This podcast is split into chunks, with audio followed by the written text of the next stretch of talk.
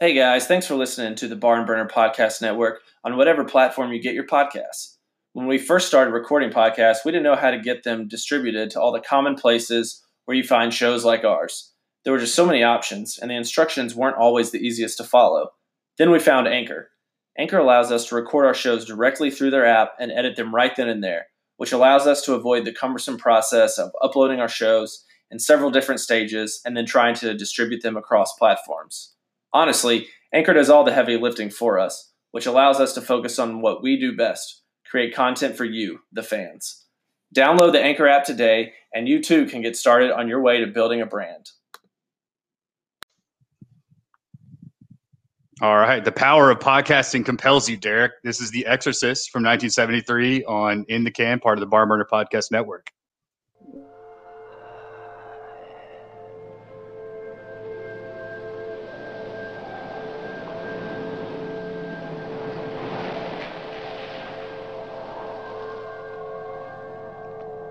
Something beyond comprehension is happening to a little girl on this street, in this house.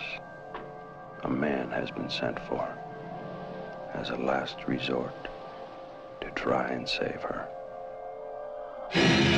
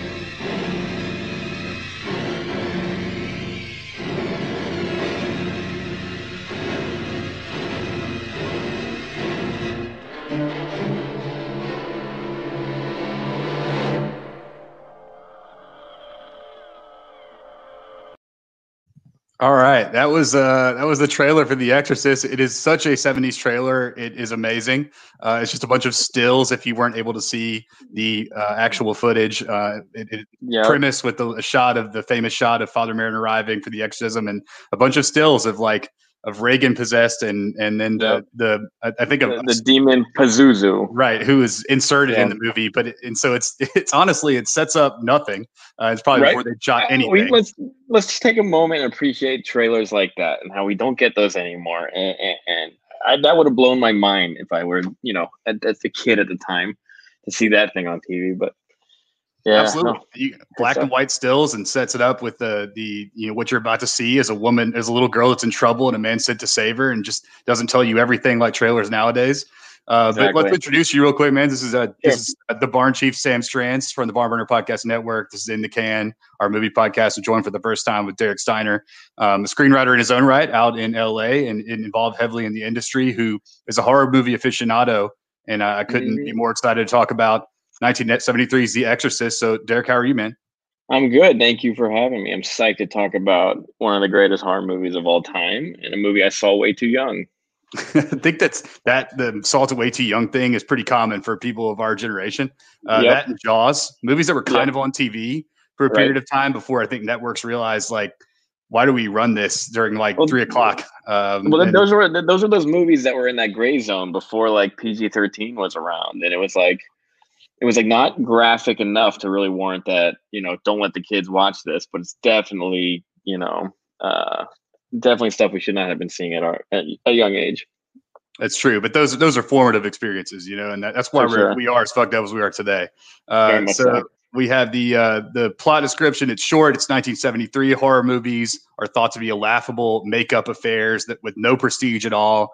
Um, then this film comes out about a 12 year old possession and her mother's attempts to rescue her um, via exorcism conducted by two priests. Kind of changed Mhm. the, market uh, for both horror and pea soup, as we'll find out and you know and what are your general thoughts on the exorcist and how did you come to it as a young film goer or film watcher The Exorcist was always one of those like uh, one of those uh, salacious titles. It was one of those titles that promised something that uh, you shouldn't be seeing. And, and, and, as a kid, you know, I, I watched Night of the Living Dead, I watched The Shining, and The Exorcist was one that friends and my parents would always say, "That's the one you can't watch. That's the one that's going to mess you up." So naturally, my dad let me watch it, and uh, like and, any good father, like any good father, mm-hmm. because because you know, like uh, it's not. And look, I love slashers. It's not, but like The Exorcist is a prestige horror film in a way. It is a beautifully directed movie made by a filmmaker that has, you know, Oscar pedigree. Uh, so it it doesn't feel like trash, and it's hard to get. Uh, it's hard for horror to get respected, you know, Academy Award wise and, and, and um, you know, and, uh, review wise. So uh, so my dad let me watch it because it was a great movie. It, was, it, came from that era of like The Godfather, and and you know obviously Friedkin went on did The French Connection. So uh, so yeah, I got to watch it at a uh, at a very young age, and uh, and believe it or not, it was not as scary as I expected it to be. Considering you know because we uh, of our generation we were used to gore, and there wasn't any gore in this, not really. So uh, that always stood out to me. Um, I'm but growing older, I've just appreciated it more and more and more because of you know the existential horror of it all and, and the performances and I don't know, yeah. Yeah, it's really like it's an unnerving movie. It's more in the you know you think of a modern like Ari Aster as kind of a guy that channels what this guy's what you know Friedkin and um, Willie Blatty or what Will Blatty are doing uh, in this movie, and it's it's a situation where I think it was hyped up, and we come up in an era where like you got Hostel, you got all the torture porn shit, mm-hmm, um, mm-hmm. and you you know you've got uh, you've got all those remakes of Texas Chainsaw Massacre and some of those 70s slashers where they just kind of up the gore and put like Rob Zombie music in the background, and then you know Absolutely. like Disturbed is playing over the the credits, and you know it's just like mm-hmm. that that weird new metal era of horror that we had. Um, and so we, when we watched something like this, again, we were kind of like, oh, what the hell? Like no one's getting their head chopped off or whatever. And I right. think once you get older, and I, I, know neither of us have kids, but you kind right. of get the whole, this would be awful. Like it just puts oh a, a hit in your stomach where you're, you understand, like if one of your pe- happened to your people, like your sure. friend's kid or something, even like you would just, the situation uh, is unnerving to think about being in and i think that's i mean what, any yeah anytime you have to you go to the doctor and the doctors don't know what to do you know you're in trouble and it's like yeah. that that always i mean especially on the rewatch that that struck me for sure and and, and i just wanted to bring up real quick like there was one i mean maybe you can pick up on this. There was one scene in this movie that always got me as a kid and still gets me as an adult. And it's not like the head spinning it's not the vomit it is it's the uh the hospital uh, procedure the angiogram or something yep. with, with uh, oh my gosh. That got me and uh and it still does. So like that is the version that is the Hostel moment of a very uh beautifully made art film in a way I feel like that, that Friedkin's like, hey, medical procedures are just as violent and awful as like possessions.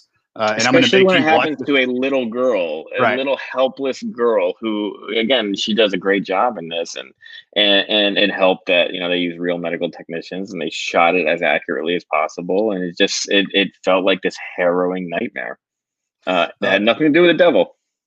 No, no, uh, percent on Rotten Tomatoes. Found that mm-hmm.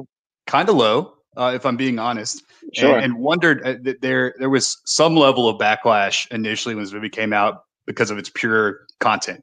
Right, you're, you're in the 70s. It's still early. Uh, I think it's uh, right before the Godfather. It's Godfather 74, I think, or maybe yeah, a little bit after that. So yeah, I mean, we're in the beginning of kind of this, you know, Easy Rider, uh, Raging mm-hmm. Bull era of movies that come. That yeah, I think they called it. Well, the Godfather '72. So this was right there. It's that new wave okay. of that new wave of Hollywood filmmakers of yeah Coppola, Friedkin, Spielberg, De Palma yeah. all those guys, and they were making those grounded like documentary style style movies for sure. But then you got um, the devil. You've got the Catholic Church, which is you yep. know a, a, just a, a renowned entity in America, and this is obviously well yep. before any of the well documented uh, uh, you know molestations. Uh, right. We, just right. we watched Spotlight recently, so that's uh, weirdly in my mind. There you uh, go and so you know it, it is a movie that people fucking fainted in people were mm-hmm. carried out and, and, a lot of people don't know whether it was the possession elements or the mm-hmm. medical procedure elements as you referenced earlier but inevitably sure. insane i mean I, what i can't imagine yeah. is is seeing this movie at this time if i was like 14 it would have mm-hmm. fucking ruled to be able to go mm-hmm. see this and never like you know have the interest that I had, but just being able to like see this for the first time at a time where nothing like this existed and people weren't pushing the envelope. And mm-hmm. I mean, I, I just can't just like seeing Star Wars for the first time in '77. Like you can't fathom that experience. Like, and, uh, totally. And The Exorcist also had that wonderful uh, William Castle type thing going for it, where the more bad press it got in terms of audience reaction, the more popular it became. You know, in the 70s this is when you know when you wanted to go to the movies you had to wait in line to get in. And uh, and when you see people you know with paramedics waiting outside and carrying carting people out like that you know that's going to put you on edge the moment you walk into that theater. And, and like i'm envious that i've never really experienced anything like that. That was like a very gimmicky thing that like i, I just i wish i could have been there for yeah, I mean, I remember just to, I mean, not to mention Hostel two times in one podcast, but that kind of mm-hmm. had that stuff going on. Like people were like, "Oh, it's sure. so gross," like you'll vomit because you're seeing all this crazy stuff. It had a little sure. bit of that, but nothing like this. Nothing with prestige yeah. where you have. But moving into Billy Friedkin, William Friedkin, uh, you know, mm-hmm. he coming off the French connection and mm-hmm. you're going on to have an entirely I mean, maybe a little bit of a disappointing career comparatively to where he started with French Connection and then The Exorcist, but sure. a, a renowned filmmaker in his own right has a yep. very distinct style uh, and directs like you did in the 70s which is beats the shit out of your actors and uh, berate, literally berate like them. commits assault uh, routinely Fire, on, on set fires guns near actors ears I mean, it, it's the the stories are insane, and yes. I mean, I, not to be like the woke guy, but like yeah. you just again, you can't fathom it happening no. anywhere near near a film. And by the way, he doesn't deny it at all. He doesn't play it off like you know. I, I read the Friedkin Connection last year, which is really I highly recommend it. It's his autobiography, and he's open and honest about it. And to him, that's how he brought out performances. You know, that's how he got the what he wanted. Nowadays, though, you know, it's kind of we we pe- pe- I don't condone it at all. People should not be doing that to actors if they're actors for a reason. But there is something kind of like charming about it. I get it, and, and again, I do respect the fact that he owns up to it. He's like, yeah, like he doesn't say like it's really good to shoot gun in people's ears. No, but he says I did that. I yeah, had to do it. Right. Yeah. Yeah. Uh, famously, in when the phone rings in Father Karras's room, and you know, he looks over really fast, and you're like, "Wow, that's a really crazy reaction for a phone ring." That was because mm-hmm. Had fired off like a double-barreled shotgun right next to his head. that's uh, right. And then the actor, of course, very pissed and said, uh, "Get me the fuck off the set." And mm-hmm. Billy Friedkin deadpan responded, uh, that's great. We have Jack Nicholson waiting in the wings anyway. oh, and I didn't know amazing that. Freaking. I mean, yeah. like this guy's incredible. Uh, I mean, the, go ahead. He froze. He literally he froze the set. Yeah. You know what I mean? Like during the possession sequence. I mean, during the possession uh, scene, he, he had to set. I think it was like somewhere like thirty degrees. Like he literally froze the actors because he wanted that breath. Nowadays, that's seen as over the top and unreasonable, but back then, that's that was that era and style of filmmaking. I watched the uh, yeah, I watched the making of before this pod, and it's it's an hour. It's on YouTube. It's worth it. It's I think mm-hmm. it was mm-hmm. made around 2000 when they released the director's cut. Friedkin's talking yeah. about how now they just CGI all that shit, and he's like, you yeah. just couldn't do that then. He was like, I, I mean, no. if you wanted breath, like yeah, you could just add that in right now. But mm-hmm. then there was no way I could get what I wanted and make you it needed the breath, and it does work. It is it is a it you feel cold when you watch that sequence. It's true. Um, yeah. So yeah, I mean, a couple other things he uh, you know, of course, strapped up uh, Regan uh, and her mother, mm-hmm. Chris, into to harnesses when they had to do the the convulsing scenes, and when Regan right. punches her mom and her mom flies back, and um, famously Ellen Burstyn famously broke her coccyx, yeah. uh, yeah. flung back, and Friedkin apparently panned the camera like nodded to his cameraman to zoom in on uh, Burstyn's actual uh, like actual pain to get yeah. a couple extra shots of an insert, and Burstyn mm-hmm. just almost left the set. It's just it's amazing stuff. And yeah, and, and, Linda Blair to this day complains about back pain from from that harness, and and then just that was the take they used, the one that really hurt her back. Um, right. Yeah. Uh, Warner's approached uh, Stanley Kubrick and Mike Nichols to direct before they went to before they went to Friedkin, uh, and apparently the um, uh, the studio eventually settled on Friedkin because of French Connection and success, mm-hmm. and the screenwriter and, and, author of the novel, you know, pushed for Friedkin because he thought that he wanted the same style, documentary style as you mentioned yep. from French Connection on this, more of like a this really happened sort of deal. Uh, right. and, and, I think they definitely achieved that. I mean, you want to talk about the the screenwriter? Do you do you are you familiar with William Peter Blatty, or I mean, yeah, you, you know what I know about William Peter Blatty. I know he was a novelist, and then he adapted his own his own book. I know that him and Friedkin uh, they clashed a bit when it came to the final cut of the movie, but I think they're if I remember right, the development process was pretty. Oh, it was a was a pretty good good marriage with them. Um, I don't know much about his other works. I do I do have a, a soft spot in my heart for Exorcist three. I don't know if you've mm. seen that.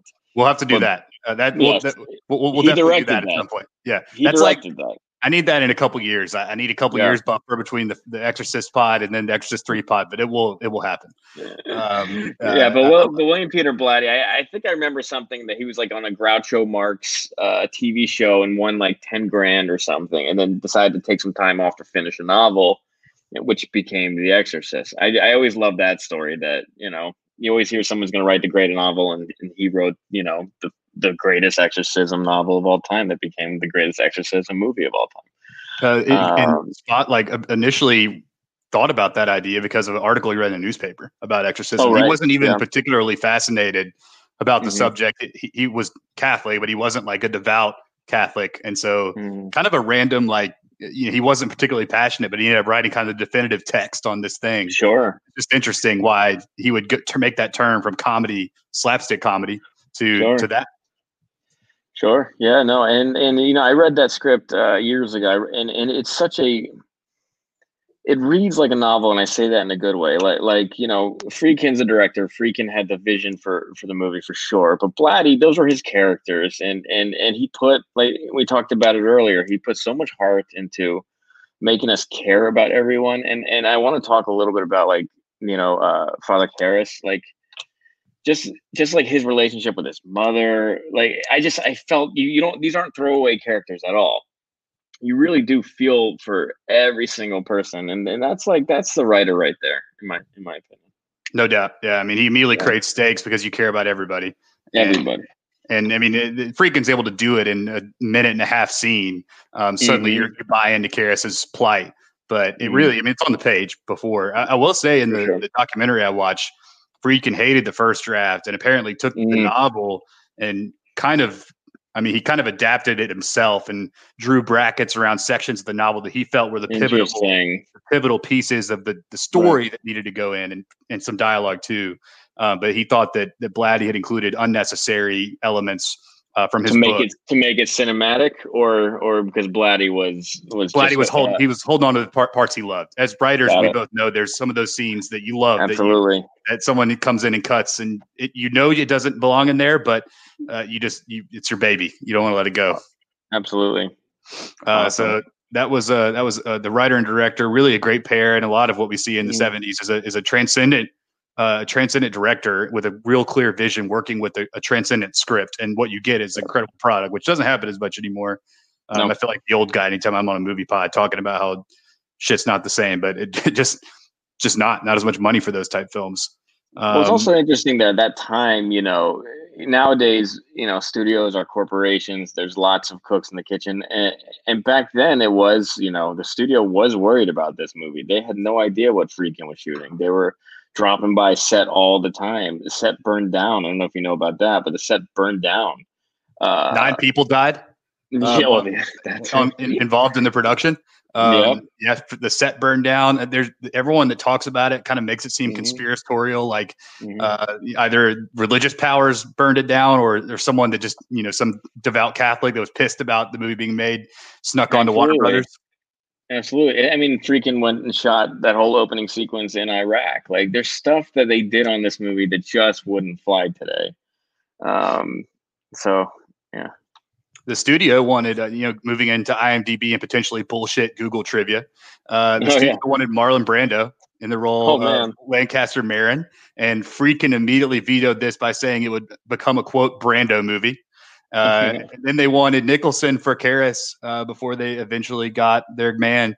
Uh, and then Paul Newman apparently expressed interest once he read the script. The script was apparently passed around Hollywood, just kind mm-hmm. of like back then. Yeah, I know, I know, I know like uh, I know that Shirley MacLaine was going to do uh, was going to play um, uh, um, the mother, Chris Hepburn, Audrey Hepburn. Yeah, yeah. Oh, wow, that too. But I, but like I think if I remember right, Shirley passed on this movie to do another possession movie that no one's ever heard of, which I always Oof, find amusing. Tough beat. Yeah. Yeah. yeah. Uh, and this is again probably bullshit. Yeah, Audrey Hepburn was first approached, but only said she'd Mm. only do it if it, the production was moved to Rome, where she had lived at that point. Uh, Oh, man. went to Anne Bancroft. She said she's willing to do it, but she just become pregnant and said they had to wait nine months and they couldn't Oh. do it. Uh, and then she went to Jane Fonda, who said, "quote She turned it down because it was a piece of capitalist ripoff bullshit." Which is the most Jane Fonda quote at that time. Who was picketing, sure. fighting the good fight, uh, probably in DC at this time And still is. and still Mhm. is. Um, the Exorcist Awesome. uh, set box office records that stood until 2017. Can you guess which R-rated film usurped its spot as the highest-grossing R-rated film? Oof. In 2017, in 2017, Yep, Get Out. it. Ah! Stephen King. Yeah. I know. Good guess though. Get Out's Nice. good. Nice. Um, that was uh, that was fascinating to me. That is insane. Um, Yeah. I, I mean, of course, it's adjusted for inflation, but but still, like Still, again, those, were- those were the days. Before, those were the days before multi- multiplexes, so people waited in line. Yeah. I just, I Um, love that. Willie Friedkin said that he cast Jason Miller as Karras because he'd seen him in a stage play and his performance Mhm. reeked of failed Catholicism. That's amazing. And, Which- and while we're on Jason Miller, can we a little fun trivia about him? You do Oh, yeah. know who his son? He he has two uh, famous sons. You know who they are? no, I have no idea. Jason Patric. Oh, Isn't that amazing? And then, and then uh, I think his name is Joshua John Miller, who is a writer of one of my favorite horror movies called The Final Girls. I don't know if you ever saw that. never seen it. It's amazing. It's Todd Strauss Schulson directed it. It's a, uh, it's like an '80s type, s- not not spoof, but satire. And and uh, and he also Joshua John Miller, who's a writer now, was the, the child in Near Dark, the vampire movie. Oh yeah. Like they're the child vampire. So, So those are both of Jason Miller's kids. Jason Patric, I totally see that. He channels the very same energy. Uh, I feel like Mhm. still had like uh, could have had a great career and just I don't know what happened to him, but I, I, I there's a universe in which he's out there taking like I mean he, he took over. I don't know, like he reminded me of Josh Hartnett, just disappeared off the face Right. of the earth. Sure, sure. I mean, I didn't see Wayward Pines season two, but I was, you know, he's back on TV, or he was for a little bit. Huh. But no, I, I Uh, like Jason Patric. But yeah, Af- African American. Oh yeah, that's uh, that's interesting. African American enthusiasm for The Exorcist uh, has been credited with ending mainstream studio support for black exploitation movies because Wow. apparently the black audience flocked to The Exorcist, and Warner Brothers didn't even open it in traditionally African American neighborhoods because they assumed they wouldn't go see it. Eventually, figured out they would and made a killing on that market as well. So Wow. aff- affected a whole genre, uh, according to bullshit Google trivia. Good. Awesome Google trivia. uh, any other things that you read? I mean, Pazuzu, you mentioned, is the name of the the demon who we kind of learn more about Yes. in the sequels, but isn't mentioned in this in yeah. the first. and one. by the way, and, and you know, I've seen this movie countless times. Honestly, like I, I watched that in LA. They have this this uh, festival called Beyond Fest. It's amazing. It's every year in October, and and they did a they did a screening of the director's cut last year.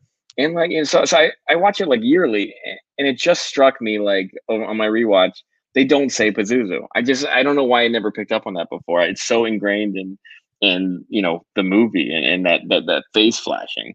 So yeah, they don't say Pazuzu, and that's just bizarre to me. And the, the face flashing was actually a ma- makeup test for Linda Blair. Uh, so which is, I mean, I don't know if that's true, but that's interesting as well. That's just Friedkin inserting frames that he wasn't going to use just to Mhm. I don't know, subliminally get an effect. Um, Yeah. Accolades nominated for 10 Academy Awards in 74, won two, uh, one for Best Adapted Screenplay. So our boy Blatty's got an Oscar Gold. And then Best Excellent. Sound Mixing um, was, of course, nominated for the Power Oscars, Best Picture, Best Actress, and Ellen Burstyn, and Supporting Actor Jason Miller, Linda the Blair's Best his- Supporting, It's uh, Miller's first movie as well. right? Um, and best cinematography, Owen Roizman, who's kind of the you know him and um, he was really one of the best working cinematographers at the time. Shot the French Connection, and then went on to do most of uh, Friedkin's work in the '70s. Uh, Sorcerer, who's another big movie of mine. I fucking love Sorcerer. Love Sorcerer. I will tell you that is a that's Great a movie. If I'm in a bar and I'm like. I don't know. I don't know why we'd be talking about William Friedkin, but if we were, and I was like, "Have you ever seen Sorcerer?" and I could do Yeah. like 30 minutes on Sorcerer, and Yeah. if the other person has seen it, then we're I'm like, "All right, well, let's just go over to the corner here and talk about Sorcerer." Uh, again, one of the perks of living in Los Angeles is like I, I get uh, treated back when the world had movie theaters. I was treated to a lot of these like these great these great opportunities, and one of them was Friedkin rented out a movie theater and played his cut of Sorcerer for like three weeks straight, and it was Oh, that's fucking awesome. unbelievable, unbelievable. and his cut too, which is, I mean, I know that he battled with the studio on that. It was just a, a Mhm. fraught production, and most of his Yes. productions are. I think that's Yeah. kind And of part all because the- we've we've established why. yeah, yeah. Um, any other general thoughts on The Exorcist before moving to categories? no, let's let's let's go for it. All right. Uh, first category: Who gets the most buckets in this movie? Which our category for best acted. Derek, who do you got? Look, I, I keep bringing him up. I, I love Jason Miller in this mainly because I haven't seen him in anything else, and I think about him all the time. Whether it's it's the look he has, it's the way he, he talks about his mother and handles his mother. It's the heartbreak, and it's it's his demise at the end. It's so tragic. I it's such a haunting performance. So like like obviously like Linda did great. Linda was amazing. Linda is what everyone's going to talk about. But Jason Miller is the unsung hero. I give I give him the the, the win on this. Yeah, it's a good pick. He really is. Um, and, and for him to not have a career going forward, it's very interesting. I wonder what happened. I'm sure that I, I didn't look it up, but uh, he might have well have just been in some movies that bombed. And that back in the 70s, that was death for an Mhm. actor. But Sure. um, yeah, I, I maybe, maybe you know what happened to him. Yeah, incredible performance, and I feel like the fact that I didn't know who he was really Mhm. matters. Uh, I, I'm, Mhm. I think that if it's Nicholson or Paul Newman, um, I, I get a little distracted by those guys because they're very showy performers. Like I just can't fathom Absolutely. Nicholson channeling the good that Jason that Jason Miller does. Um, Absolutely. and and just that he really is like the the scenes alone. Uh, anytime he's in that little shit uh, apartment that he has, or, or just That's. I don't know. It's just like he's always a little like you feel like he's almost a little drunk, um, or maybe yeah, but he's, and he's it's not, like he's he, not an it's those alcoholic. human. No, it's those human touches. It's you know, he, it's him drunk on the bed and and and his friend taking his shoes off, and it's him regretting not being like eh, it's it's his reaction when when the when his friend's saying, "Oh, you could," or his uncle's saying, "Oh, you, you could have had a, a a penthouse on Park Avenue if you were a doctor instead of a priest." You know, like the, the, and the, his reaction to that is so heartbreaking, and that's what sticks with me. I love when he says there isn't a day in my life when I haven't felt like a fraud. Like, and he's he- he's talking about exactly. it's incredible dialogue, but I mean, it's it's just uh, delivered Yeah. fantastically. It, it- it's a good pick. I, I'm going to go Linda Blair because I, I feel like she just Yeah. needs to be talked about, and I can see another category where we talk about her. I mean, Right um. I think her first role too uh, is Yeah. 12 years old and uh, comes in to play this. I mean, basically an impossible role when you think about casting for this at this time, in particular. You're trying to find a 12 year old that can kind of tackle this weighty subject matter and do it convincingly. I mean, Yep. it is very difficult, and she pulls it off. And uh, I mean, the movie, the, her, she's the linchpin, right? If she comes Yep. up across any particular kind of way, not believable, uh, either Yep. as the little girl that's innocent or as the the evil villain, um, the evil Mhm. possessed, uh, you, you just can't buy it. She's both sympathetic. Um, and also, you know, like you, you can believe that she's strong enough to sort of fight the demon and not be like completely taking control. Uh, I just, uh, yeah, I think she's fantastic. And again, like you know, on the rewatch, it's like when you watch Linda in these early scenes, she is so childish in it. Right. And that's like, and I love her relationship with her mother. I love how much her mom loves her and how much her mom doesn't want to disappoint her. And, and, and so she she just plays both sides so well that it doesn't feel like a kid acting. It feels like I know that someone else did her demon voice, but it doesn't matter. It's it, she is haunting and creepy. Uh, through like once she once the possession happens, she's wonderful. The the scene I think about the most with her is the Mhm. there's a, a scene where her mom's on the phone trying to get in touch with her dad, who's AWOL. Again, great writing. Like Mhm. never come out and say it, but it's it's understood that the dad kind of split right before the events of the movie, and that it's a sore Yeah. subject, obviously. And, and it pans back, and then we see Linda listening to the call. Um, Yeah. kind of just like silently. You, you see that in all the times and like you know broken homes or whatever is like a kid listening to their parent having a you know an emotionally charged conversation uh, and the her silent rage and also sadness is is a great moment there. You know, Uh, you know, it's great. I, I picked up on something with her early on. You know, Captain Howdy is the is her imaginary friend. That is, you know, uh, the the demon. That's what she was calling him, Captain Howdy. And on and on the rewatch, I picked up that uh, that's the name of her father is Howard. Yeah. Howdy and Howard. There's a play. Like, I don't know. I don't know why that hit me like just then, but it's heartbreaking. Yeah, I mean, no doubt filling that void, and I mean that Yeah. just that just uh, when you see a vulnerable person, Um, yeah, so six man slash woman of war makes the most of their role with limited screen time. Uh, I mean, my pick is uh, Max von Sydow. I, I feel ooh, like interesting. He, I feel like I, I love I love how he's at the beginning of the film. Which, by the way, mm-hmm. I fucking love when movies start like in, in kind of remote locations and start mm-hmm. in a seemingly unrelated fashion to what the main story is going to be. But yeah. then, it, I mean, it's it's obviously a setup and it pays off. But you've got this old guy who's, by the way, forty five when you shoot yeah. in an old man yeah. makeup, which actually I didn't know the first couple times I watched that. I was like, has he always been the old Swedish guy? Uh, That's or, amazing. You know, no, and and, and uh, so yeah, I didn't realize that. But he shows up. He's like digging, doing a little Indiana Jones, digging through some ruins, finds like an old statue of a, the demon Pazuzu. Is like visibly shaken, and it's like this ten minute opening that mm-hmm. any studio now would be like, "Can you cut that to fifteen seconds?" Uh, Absolutely. Uh, and, and and but they just let it linger on this guy, and then you leave him for an hour and a half, and then he comes back mm-hmm. in for the penultimate exorcism. But With he, wonderful me, entrance, the yeah, hell of an entrance. It's incredible. Yeah, I, I yeah. mean, the, literally one, one of the most like picturesque entrances we saw in the trailer. Um, gets dropped off, and the light just. I mean, I don't know if they purposely lit that light coming through the window, but I mean, yeah, cinematographer's it's, it's based off. Uh, it's based off a famous painting by uh, oh, I can't remember what it's called. Rene yeah. Magritte. Yeah, but I read that too. Yeah, it's beautiful. Uh, I, I, think he's. I mean, he's obviously like. I mean, he was a historic uh, actor in Sweden. Um, was in a mm-hmm. ton of, of, of films that you can watch on the Criterion Channel right now. Sure. Um, Bergman. He's like the big Bergman guy, and and he's phenomenal in his own right in international cinema. But yeah. I feel like he's always good at playing this character, uh, and Very I think so. he he make he sells the final bit of buy-in into Father uh, Karras because like he, he kind of becomes the mentor immediately, and then once he passes, then we see Karras kind of make that ultimate sacrifice. And I, I don't know, I, I anytime Max von Sydow's in, I'm I'm like fuck yeah, like I'm ready to yeah. listen to this old guy spit some wisdom. Right on. No, he yeah, he's the greatest. My my answer would be Kinderman. So Lee Lee J Cobb. I love Kinderman with a passion. And I will tell you, Lee, Lee J Cobb, big Cobb guy here. Like big cop Twelve Angry Men. Let's fucking go. Yes. Yeah. Yes. So so Kinderman I love because he is that uh, he he loves the movies so much, and I love movies. So I just want him to find his friend to go to the movies, and uh, and the fact that I remember that the lieutenant that's you know investigating the case, like I can remember personal things about him, is he he has struck a chord with me. So that's my unsung hero. He's uh he's so good in everything, and I everything. love uh, he's like the everyman. He's like the uh, just the everyman looking guy. Like the guy that back in the seventies, there were so many of those guys. They mm-hmm. just looked like they could be anyone, but they were like renowned actors. And I feel like everyone now is so fucking handsome, and it's like we need more of those guys. You know, Absolutely. like Steve Buscemi.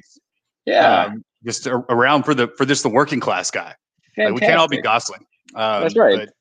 yeah, so that, that, that's a great pick, and and uh, I think I feel like the lieutenant stuff, the police mm-hmm. investigation mm-hmm. stuff, probably hit the cutting room floor the most um, in terms of novel to screenplay because he's not in it much. He's good, but I feel like right. that kind of angle is not as explored in the no it's not but it but it warms my heart when he asks for an autograph for himself. You yeah. remember that? Yeah so yeah. Great. yeah does anyone ever tell you you uh, look like paul newman? Uh, he's like yeah. That's oh, good stuff. Um, yeah, yeah he's wonderful. he is. Iso play single greatest scene so I've, I've got some nominations here uh, and then feel free to feel free to throw some in. I've only got three, and I'm sure there'll be more. But I've got the opening Iraq epilogue mm-hmm. um, that sets up everything, or prologue rather. Uh, mm-hmm. And I've got the angiography scene, uh, and I, and that that kind of the medical That's procedure process. Mm-hmm. Uh, and then I've got the exorcism, of course, penultimate nine minutes on screen, kind of the the obviously the climax of the movie. Um, mm-hmm. But what you know, what what are some scenes I'm missing? Some some smaller scale, you know, like character scenes. I, I know I'm missing some. I mean, you know, I, I brought it up when when uh, when Karras is going into uh, the mental institution to see his mother. That that always strikes me because again, it is a guy who who has failed in his mind, has failed his mother, and that that that sticks with me in terms of just again haunting me. And and as I got old, as I get older, those are the things I think about. Um, the scene that always when I think of The Exorcist, always sticks out is the dinner party. You know, you have Burke Dennings who's trashed and, and saying the funniest, most the horrible things, calling the butler a Nazi over yeah, and over he, again. He really comes at that guy. Uh, I mean, right. I, I, feel for what reason? I mean, is it the guy like does he have blonde hair? He, he, he has he has an accent. He's got a German yeah. accent. Oh, that's so, true. Like, that's true. Just so, immediately thrust the Third Reich on him. It's like That's uh, right. Yeah, So I love that scene, but then of course it ends with you know Regan coming down and, and pissing the floor and telling the astronaut that he's gonna die up there, and so that that scene is that's the moment in the movie where you realize okay this things are going bad now, and I, I so I love that scene, and um and I like that you brought up the uh, the medical scene again because that that one yes it scared me, but I have a little piece of fun trivia that I wish I would have brought up earlier. But do you do you know that one of the techs in that scene is a real life alleged serial killer? no, that's brutal. Paul Paul Bateson, I think it's his name, Batson Bateson, is is played. A, he he was a he worked at the hospital and he was the guy wheeling Regan in to get an X ray. Um, and and I guess Friedkin, when he was making a movie called Cruising, was uh, Ooh, wh- which which is about a serial killer in, in gay bars in New York City.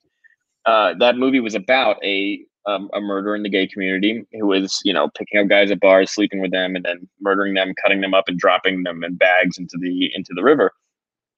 That's Paul Bateson is that guy. Allegedly, I don't think he's been, you know, I don't think he's been uh, arrested for it, but I'm not positive. But that's him in the movie, which makes it even more chilling. That, like, you know, Wow. uh, that that uh, that Linda Blair was around this, like, this guy that was going home and I'm allegedly killing people. Not to mention the fact that Friedkin goes on to make a movie like inspired by. what, are what are the odds? You know, and Yeah. he didn't know that he's making the movie. Then it's like, why have I, why, where have I seen this guy before? Oh, he was in The Exorcist. I watched him like for seven collective hours in the editing room as we cut those Right. hospital scenes together. I always Yeah. thought that's sort of like fun, fun, creepy trivia. But no, that scene uh, stands out. And I also something else about that scene is the doctor smoking cigarettes. I, Oh, I don't know why. I don't know why that gets me so much. There's certain things put my antenna up, and it's like Yeah. smoking on planes, no Yeah. security at airports. Like Yeah. you know, the two towers when that appears in a movie, I'm always Mhm. like, oh, but It, Uh, it just, yeah.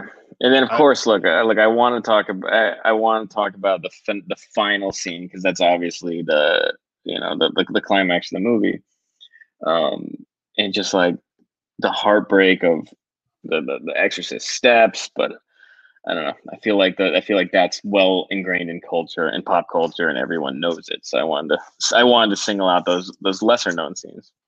yeah. And another scene that really jumps out to me too. I, I love, uh, I love guys like uh, planning mission slash like setting up schemes up scenes. Yeah. Uh, so two scenes jump out as the the Catholic, the two the Catholics meeting together and figuring out who they're going to bring in for the exorcism. Ooh, like that that, whole cool. like whole setup, and he's like, "Oh, Merrin's been in Iraq and he's back now," and they they set Yeah, up the he whole had how, a- how old is he thing. or Merrin had a he had a tough experience in East Africa, which they Yeah. ended up making two spin-off movies about. You know, Right, that's true. Off, off one Yeah. line in, in this, this right? script, they- I love I like I love stuff like that. Yeah, and uh, and so I like I like that, and also like the the scene uh, where Merrin's preparing Karras uh, about you know kind of what to expect, and he's explaining to him like that the demon's a liar and that he's going to try to Mhm. attack their psychologies. Of course, that sets up the payoff of Karras's mother and all that. And I- I, I love that where like mentors telling you know acolyte Sure. like here's what you got to look for, and, and you're you as the audience are just like gearing up to you're like putting on your boxing gloves, ready to go into the ring Mhm. And it sets up this kind of battle where in, a movie now i mean it would be so ridiculous like the the, the girl would be flying around cgi Yeah. she'd be like spinning in the air it'd be so much Mhm. gorier like and it, it's just such a fucking small scale character driven drama and that's what makes it, It work is. i don't think that anyone gets that now And I that's mean, why that's why I call it an art film. It's a horror art film. It really is. Though it's a blockbuster, it, it is. It could it could work like a stage play. So you want to do a couple minutes on the exorcism itself and that penultimate scene? I'll let you have the floor. I know everyone knows about it, but what you know, Yeah. like you, you got these guys going in the ring with this demon. You've got Yeah. um, you got nine minutes here. It's just the the kind of the whole movie hinges on this one moment and the payoff there. Karras, of course, uh, you know, well, Merrin passes of a heart attack. Which have you always interpreted that to be like because of the demon or because yeah, would, I mean, again, it, it it always shocks. It always like bumps me in a way. Like Yeah. I don't. I feel like when you when you make you know you have this grand entrance for this character who has it. You spent this whole opening prologue with, and you know they've done spin-off movies. I hate I hate that his demise was like that. I feel like he needed to go down swinging, but that's almost what's scarier about it is that you know Pazuzu or this this demon is powerful enough to take this um, anointed one and and render him, you know, like like he failed. In a way, he failed, and that's where you know Karras had to come in and finish the job. And it's I, I it always bumped me. I don't know if it, I don't know if it bothered you, but it always surprises Yeah. me when he walks back in. Yeah. He's dead. I'm always like, oh, I forget. I always forget that happens because it's off Mhm. screen. All the deaths are off screen, Yeah. which is you know it's it's great. It's Jaws, right? It's scarier what you don't see, um, Right. And it kind of leaves it to the imagination of what happened to. What what to is your interpretation on it? Because because uh, remind me if you because I'm not as fresh. Did the demon say something personal about him that got under his skin? No, I mean it's it's trying. It's it's it's you know saying stuff about the Catholic Church, but Merrin. I don't think the demon Mm-hmm. knows as much about Merrin. Merrin's kind of a new presence, so it doesn't know Yeah. his like personal struggles or whatever. But Mhm. I think it's just like it's such a powerful demon. They needed two guys like full Yeah. strength saying all the things uh, to keep the Mhm. demon at bay. And once Karras started to be weak and left, that's when Yeah. the demon was able to focus all of its power on this kind of like elderly man whose heart just gave out. But there I, it is. I don't Okay. know if you know. I don't know if it would have been. It probably wouldn't have been better if we'd seen the scene of like the demon slashing the throat of. I don't know. That, Right. That's where it gets kind of like, all right, you know. Uh, So I think it's I mean, it's great the way it is. And then yeah, they made the right. They made the right call. Yeah. all right. And Karras comes in and then takes in the demon, and there's all this talk now about how the demon's entire purpose was to actually possess Karras, and in in fact tells tells them that plan when it says, you know, like uh, what a great day for an exorcism, and it, it basically says, I can't wait to get out of Regan and into you, uh, and then we can Mhm. become one. Um, and so that I, I feel like the scene where he shrieks and then hmm the, the camera follows him. It's like a steady cam or whatever the equivalent of a steady cam was then, but it's like Sure. follows them out the window. It's like such a shocking moment, and it's such a great Mhm. coda on a scene that I can't. I mean, again, I can't. I, I, the first time I saw it, I was blown away. I can't imagine having been in the theater for that. Yeah. Um, and then the last rites are issued by That's Father what, that's what crushes me. Father Oh, Dyer dude. giving him the last rites crushes me every Incredible. time. Yeah. and classic Friedkin. Apparently, Mhm. 20 takes in two o'clock in the morning can't, can't get can't get the shot he wants and so he goes up to this guy and asks do you trust me guy says yes and then he slaps the shit out of him while when before he had told the camera to roll cameras slaps him Yeah. steps back and then that's the cut they use in the film and Amazing. you can see he's trembling and the actor's like i couldn't find the, the motivation and that was where it was so Wow. just- i mean Oh, so many things have to go right right for this to Oh boy. this all to come together. But um, Yeah. yeah, I just I, what I envision is like Alexandra, whatever the guy that directed the Revenant, slapping DiCaprio when he's getting eaten by a bear. Uh, that's Mhm. very comical thought for me. Well, by the way, the Re- I feel like the Revenant shoot. That's for another conversation, but I feel like that might have happened during the Revenant as well. That's true. They were far enough out in the woods, and DiCaprio, I Yeah. feel like it's like kind of into that. I feel like Yeah. he'd be into that sort of thing. right. Uh, so, funny. do you have any other comments on the the climatic exorcism scene, scene stuff No, that you I wanted just- to point out? Again, I just love the sound design of uh, like the, the the voice of of uh, you know Regan possessed Regan. I love that voice. It's so chilling. You know the score. There's no real score. It's just you know, uh, it's just like this breathing, the sounds of breathing and the frosty breath. It's just it's a, it's atmospheric and just beautiful. Yeah, I mean, it, it, anytime someone asks me like, "What is sound design? Like, what does that even mean?" I'm like, "Exorcist."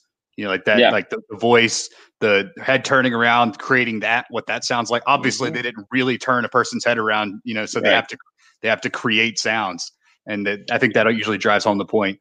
Um, Yeah. Most quotable And- quote. What do you? Oh, sorry. I mean, look. Well, I was saying we were doing ourselves a disservice by not talking about the crucifix masturbation scene in terms of That's scenes true. that stick out.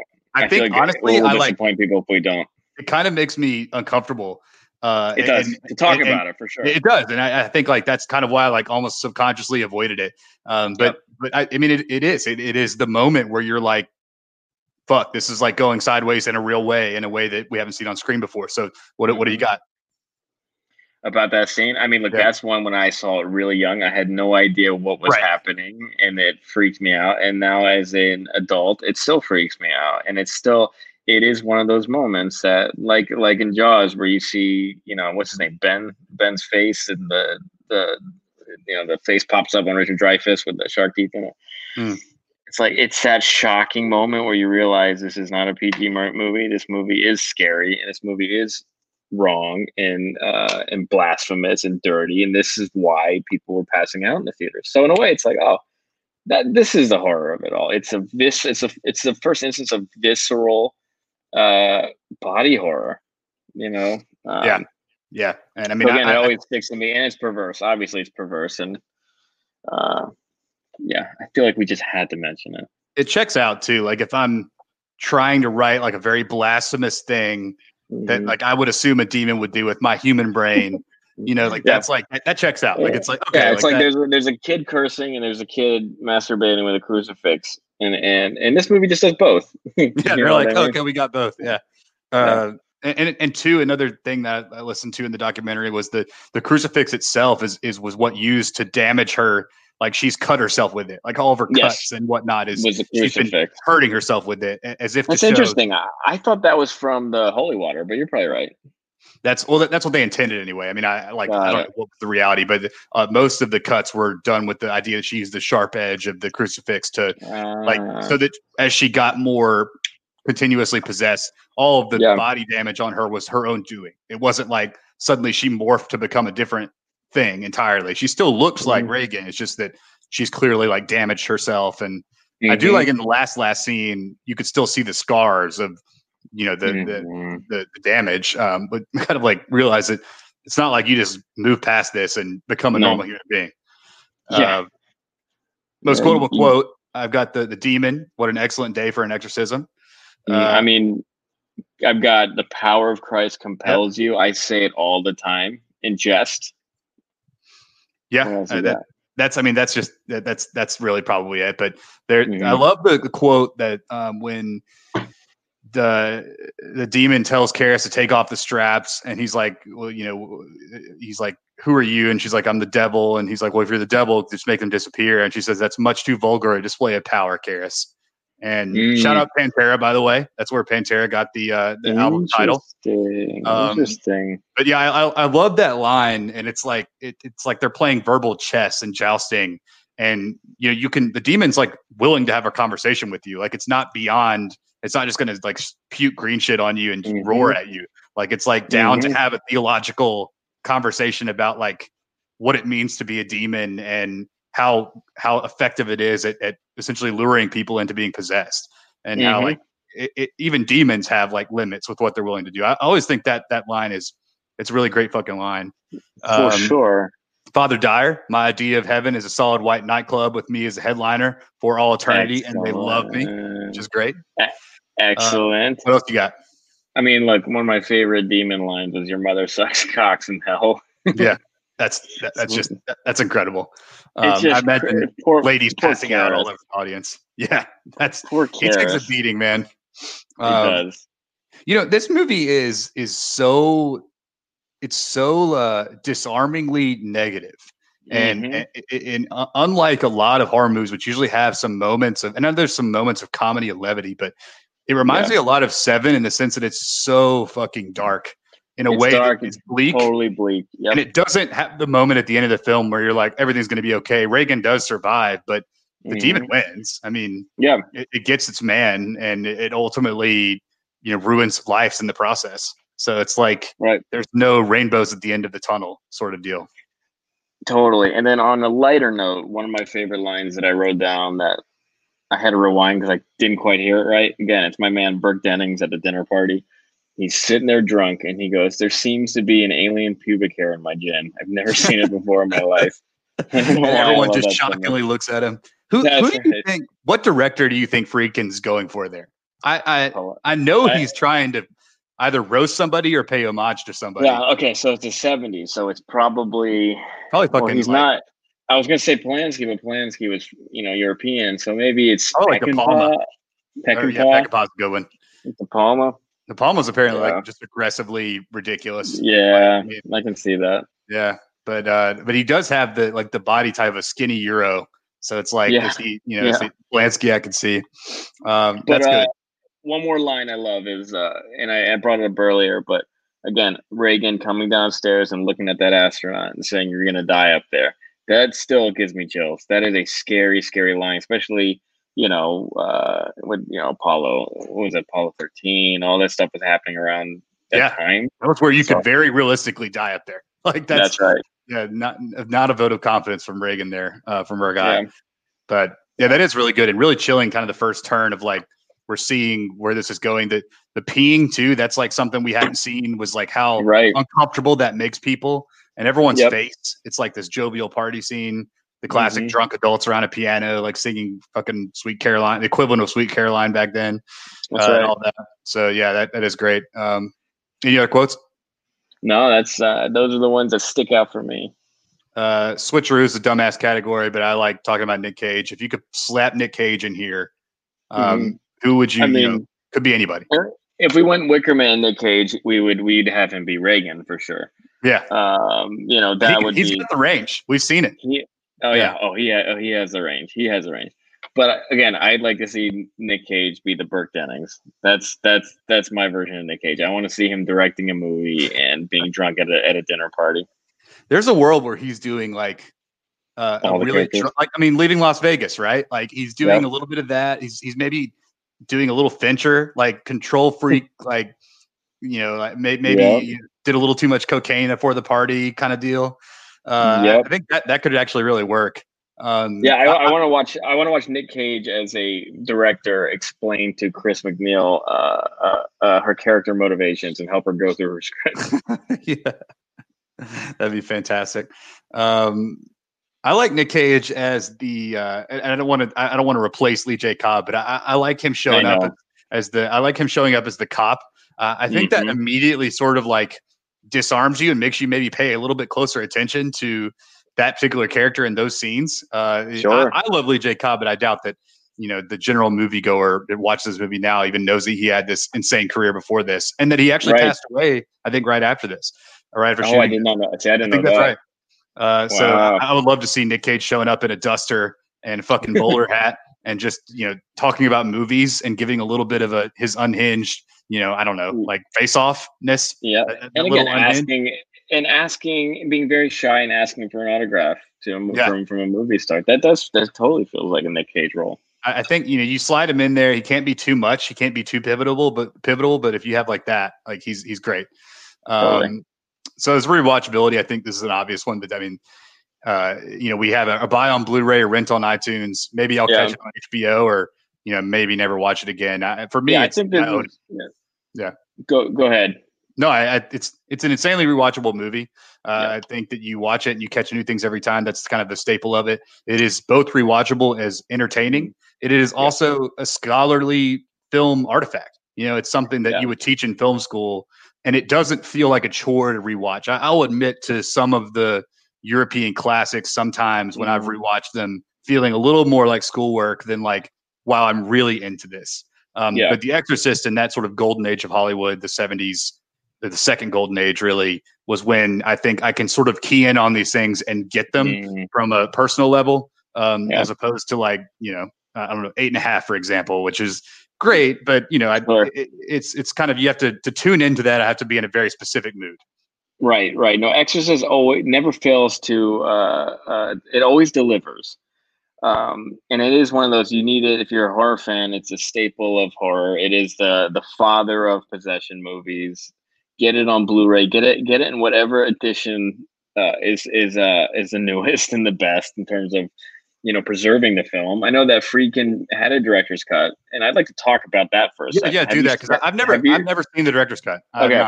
So I watched both. So I watched the theatrical cut the other night, then I watched the director's cut last year, and I remember a few key differences. And what's what's kind of fascinating about it is, uh, a lot of a lot of Friedkin's choices in the director's cut totally changes, like like the effect of the movie, and and I mean that in that in the director's cut it opens up on the house, like you don't go to Iraq right away. It opens up on the house in Washington D.C. in Georgetown, which which is kind of unsettling and strange. And then you go to Iraq for that sequence, and it's like I don't know why they decided to do that. It's a very strange decision. But also in the director's cut, you have that moment of Regan doing the spider walk down the stairs, Hmm. which I don't know if you have you seen that moment. I, I've seen that just by existing in pop culture. Like I know That's about right. it and I've seen it and on it, ca- and, YouTube. it, and it came from the director's cut, and it is so jarring because it's during the dinner party, and she just goes she just goes down that she oh and sorry it's after the dinner party but she goes down the stairs and it never, it's never paid off.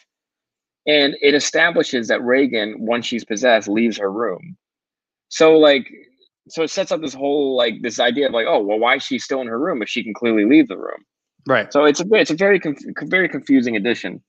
But the, mo- most of the changes are minor. There's a there's a nice moment with uh, with Karras and Merrin during the exorcism where they take their break and in the in the theatrical I think they just sit there and they take a break. Whereas uh, in the in the director's cut, they have like a meaningful, emotional scene that's like I did miss that, and I I want to go back and rewatch that so I can see sort of what they talked about because I don't quite remember. But I remember being like, oh, that's a nice addition. I like that. And then something that's actually kind of annoying is Friedkin threw in a whole lot of the Pazuzu's face flashing. So we get it a couple times in the theatrical, but in the director's cut, it's like way overdone. Like Ah. like Chris is Chris is walking to the kitchen and it's like over the stove you see a little face flash, and, and it's like it's like a sh- it's like a shock value thing. So that's Yeah. that that that kind of bumped me. But um, I'm trying to think there's anything other. Those are the ones that I remember off the top of my head. But it's worth checking out. It's worth like it's worth seeing because it's you know again why would Friedkin do that? I don't know. Yeah. Apparently, the the things I read was that Blatty, the director's cut, was more what he wanted. You know, like the, That's he. right. That's what I said. They were they fought about the final cut, and I think they kind of made amends because Friedkin and Blatty worked together to put this thing together. And I think I think a lot of that is the Merrin Karras personal stuff that they added back in. So, do you think if you had a gun to your head, which one's a better Mhm. cut? I think the theatrical is by far better because it's scarier. Mhm. Uh, the the again the the crab walk thing, as famous as that is, considering it's not even in the movie, the spider walk, uh, considering it's not even in the movie, really does like just change the the rules of it all. And what's so Yeah. scary about The Exorcist is that it doesn't feel gimmicky. It does, like you said, it doesn't feel like special effects. It feels like you know a girl in peril strapped to a bed. Um, and the idea of her roaming the house and and you know it, then it becomes like Alien, which I love, but that's not what this movie is. Yeah, it's not like a stalker slasher. Like, Yeah, we should- jump we out of the shouldn't- cabinet? Yeah, exactly. Uh, well, cool, man. Well, it was really fun. Uh, you guys check out The Exorcist, watch it, rent it. It's, it's almost spooky season. It's a good like it's a good first movie to lead you into it and kind of take your hand and introduce you to the scarier parts of the world, and also a fucking fantastic movie. And I promise Totally. you will not be bored. It is not the old movie that you that your parents watched that you Right. can't identify with anymore. It is a really a timeless movie. And while I'm watching it, I'm like, holy shit, this is a good fucking movie. And I mean, that, that's when I know that I'm in good hands. Is how many times I say that to myself um, as I watch. It's so it's one of those movies you study, especially like you know with me. I write a lot of I've written supernatural and possession stuff, and it's one of those touchstones that you just have to be aware of and see what worked and what didn't work. And you know, for The Exorcist, it all worked. So you know that's the one to look towards. It is streaming on HBO Max, just to be helpful. If you have HBO Max, it's on there, and it looks beautiful. Oh yeah, check it out on HBO Max. I think it might be Mm. coming off pretty soon. So uh, I feel like I saw it that coming off at the end of September. Do it quickly, and then in Yeah. about a year we'll do Exorcist three. I probably got like I don't know twenty minutes on Brad Dourif. I think I've got like twenty to thirty minutes on him. So that that's uh that's definitely a, It's a good one. the next touchstone for us. But Yeah. Derek, appreciate you coming good. on, bud. Thank you for having me. That was a lot of fun. Yeah, man. Uh, check out the podcast at uh, the Barn Burner Podcast Network on iTunes, Spotify, wherever you get your pods, and we're on YouTube uh, streaming at our channel, and then also on Periscope. Um, so check us out and read stuff at the-barnburner.com. But Derek, you'll be back, I'm sure, man. I'd Talk love soon. to. Thanks. See you later.